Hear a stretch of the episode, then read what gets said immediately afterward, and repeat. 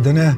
Mas na hora da venda pode pôr tudo a perder se vender na hora errada ou por um valor diferente do de mercado. É. Ah, pai, o aplicativo Agro Brasil veio para resolver isso. Olha aqui. Aqui, pai, os pecuaristas registram seus negócios todos os dias e a gente tem informação verdadeira para poder negociar melhor. Legal.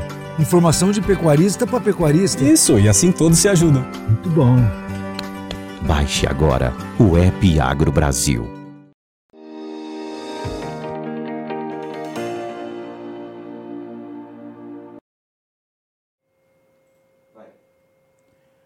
Olá, muito boa tarde a você que está conosco aqui pelo Notícias Agrícolas, aguardando as informações do mercado do boi. De fato, aquela possibilidade de é, retomada aí das cotações já começa a ser esboçada. Ainda não dá para a gente bater o martelo de que de fato ela já está acontecendo, mas alguns sinais estão aparecendo aí que justificam uma mudança, pelo menos uma mudança é, de tendência aí na precificação da arroba.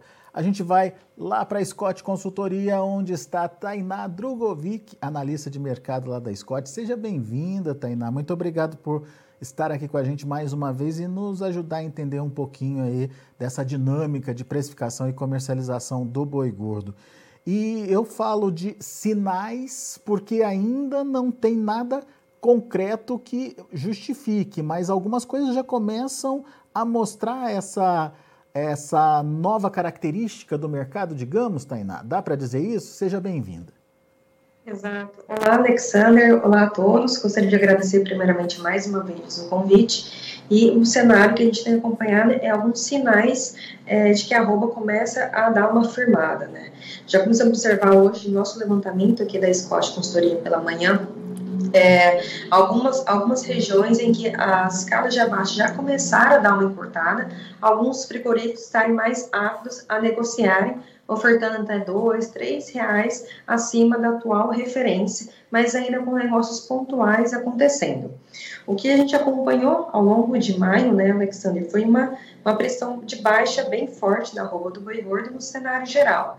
Em São Paulo mesmo, nós tivemos uma queda de R$ 16,50 em maio, e outras, é, em outras praças, algumas fortes quedas mais expressivas, como ali na região do Triângulo Mineiro, que a gente teve uma queda de 21 reais, na região ali do sul de Goiás, uma queda em torno de 19 reais, em outras regiões como o norte do Mato Grosso, Goiânia, sul de Minas Gerais, com uma queda em torno de R$ 18. Reais no cenário geral das 32 praças pecuárias que nós monitoramos aqui na Scott Consultoria, ao longo de maio, teve uma retração na referência para o macho terminado de em torno de, em média, R$ reais por arroba.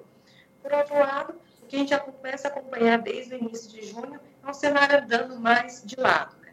principalmente nessas praças que tiveram uma queda mais expressiva, especialmente São Paulo mesmo, que a, a roupa do boi gordo tem estado é, estável desde o início de junho. Então, alguns sinais, né, já apontando ali para um piso de preços, né, a gente teve uma queda forte, então, sinalizando esse piso de preços, pensando também que o encurtamento da escala de abaixo já começa a sinalizar isso também, Alexandre. Muito bem. Ô, ô Tainá, só para a gente entender as escalas, né? É, como você bem disse, algumas praças já tendo que oferecer é, mais para poder manter as escalas, mas as escalas também estão reduzindo em que proporção? Exato. Vamos falar de São Paulo mesmo. Ao longo de maio, Alexandre, o que a gente acompanhou foi alguns frigoríficos chegando até 20 dias de escala de abate, né? Com essa maior oferta de animais de pasto, terminados a pasto. Né? O que a gente acompanha na média geral é, das indústrias frigoríficas paulistas ao longo de maio com uma escala em torno de 14 dias, ou seja, duas semanas completas. O que a gente já tem acompanhado nesse início de semana, né, nesse início de junho, são escalas já dando uma encurtada, já apontando para 12 dias úteis né, de escala de abate. Então, já começa a sinalizar que as escalas já estão encurtando em função da menor oferta de animais a pasto, é, devido ao aumento típico né, para o período. Pois é, é, é, isso é importante que você destacou, que é mais em função de uma redução de oferta do que propriamente de uma volta de demanda, certo? Exatamente. Que a gente acompanha nesse período, né, Alexander, é típico de uma lacuna de oferta de animais, né? A oferta de animais de pastos ficaram para trás, né, nós já entramos de fato na entre safra, e essa lacuna de oferta vai ocorrer até a saída dos animais do primeiro giro de confinamento, que está prevista ali é, para o final de junho e início de agosto, né? pensando é, nos confinadores que começaram a, a, confinar no início de maio. Né? Outro ponto também que é importante salientar, Alexandra, é expectativas de, de animais confinados para esse primeiro giro. Tendo em vista os altos preços do custo de produção no momento que antecedeu a, o fechamento desses animais de primeiro giro de confinamento, a expectativa é que haja uma menor oferta de animais de confinamento no, no comparativo semestral, né, no comparativo com o primeiro giro de confinamento do ano passado. Então, a expectativa é de uma ligeira queda, estabilidade, ligeira queda dos animais confinados, o que pode traçar um cenário positivo pensando na oferta de animais para o segundo semestre.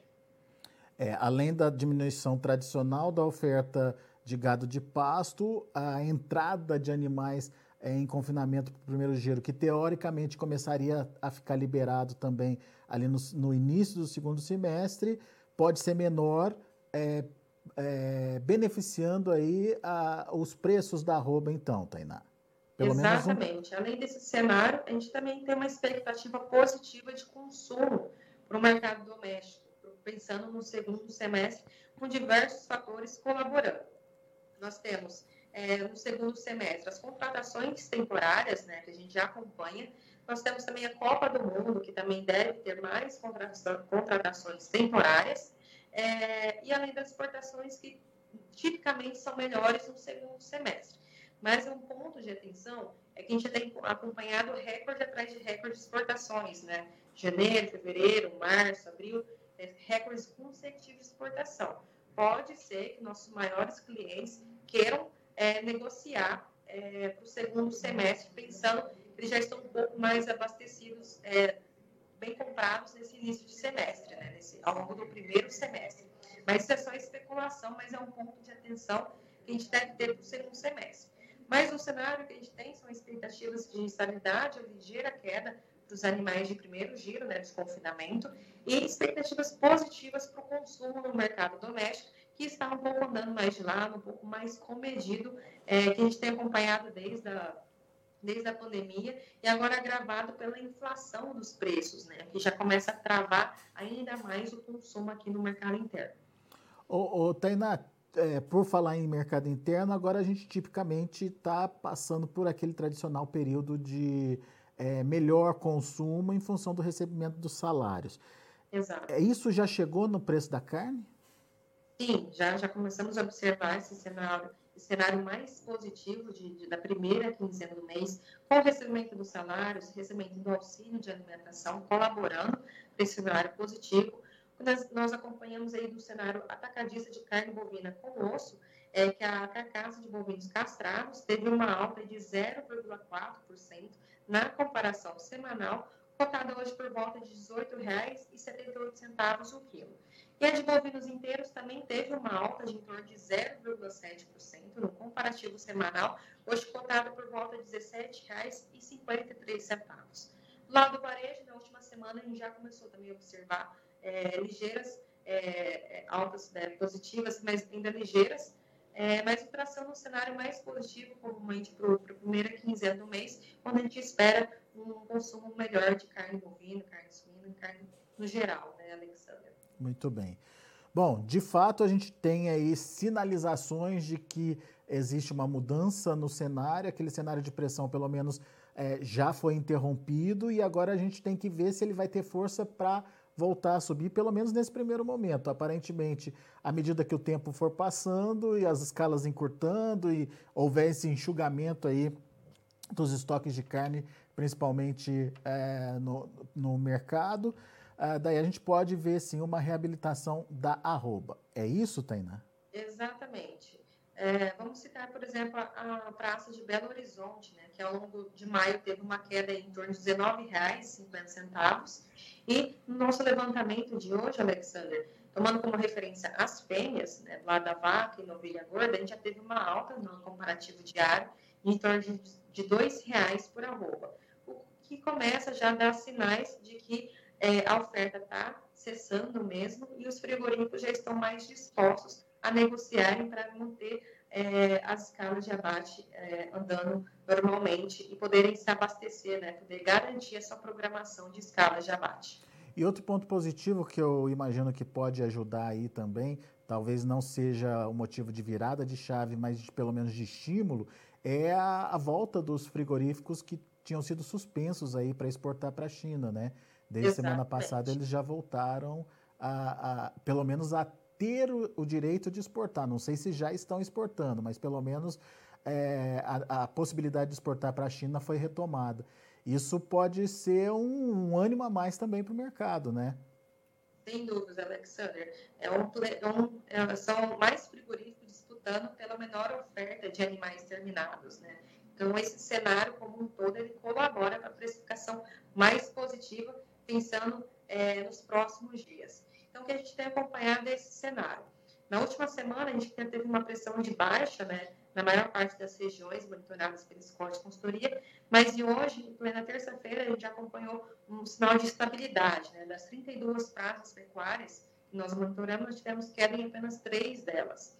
Então, sim, são regiões que ainda estão com as programações de abate mais confortáveis, que conseguem ainda negociar, mas no cenário geral uma, uma estabilidade de preço já apontando para um piso é, de preços no cenário do boi gordo, pensando aí é, nas regiões, né, nas principais regiões.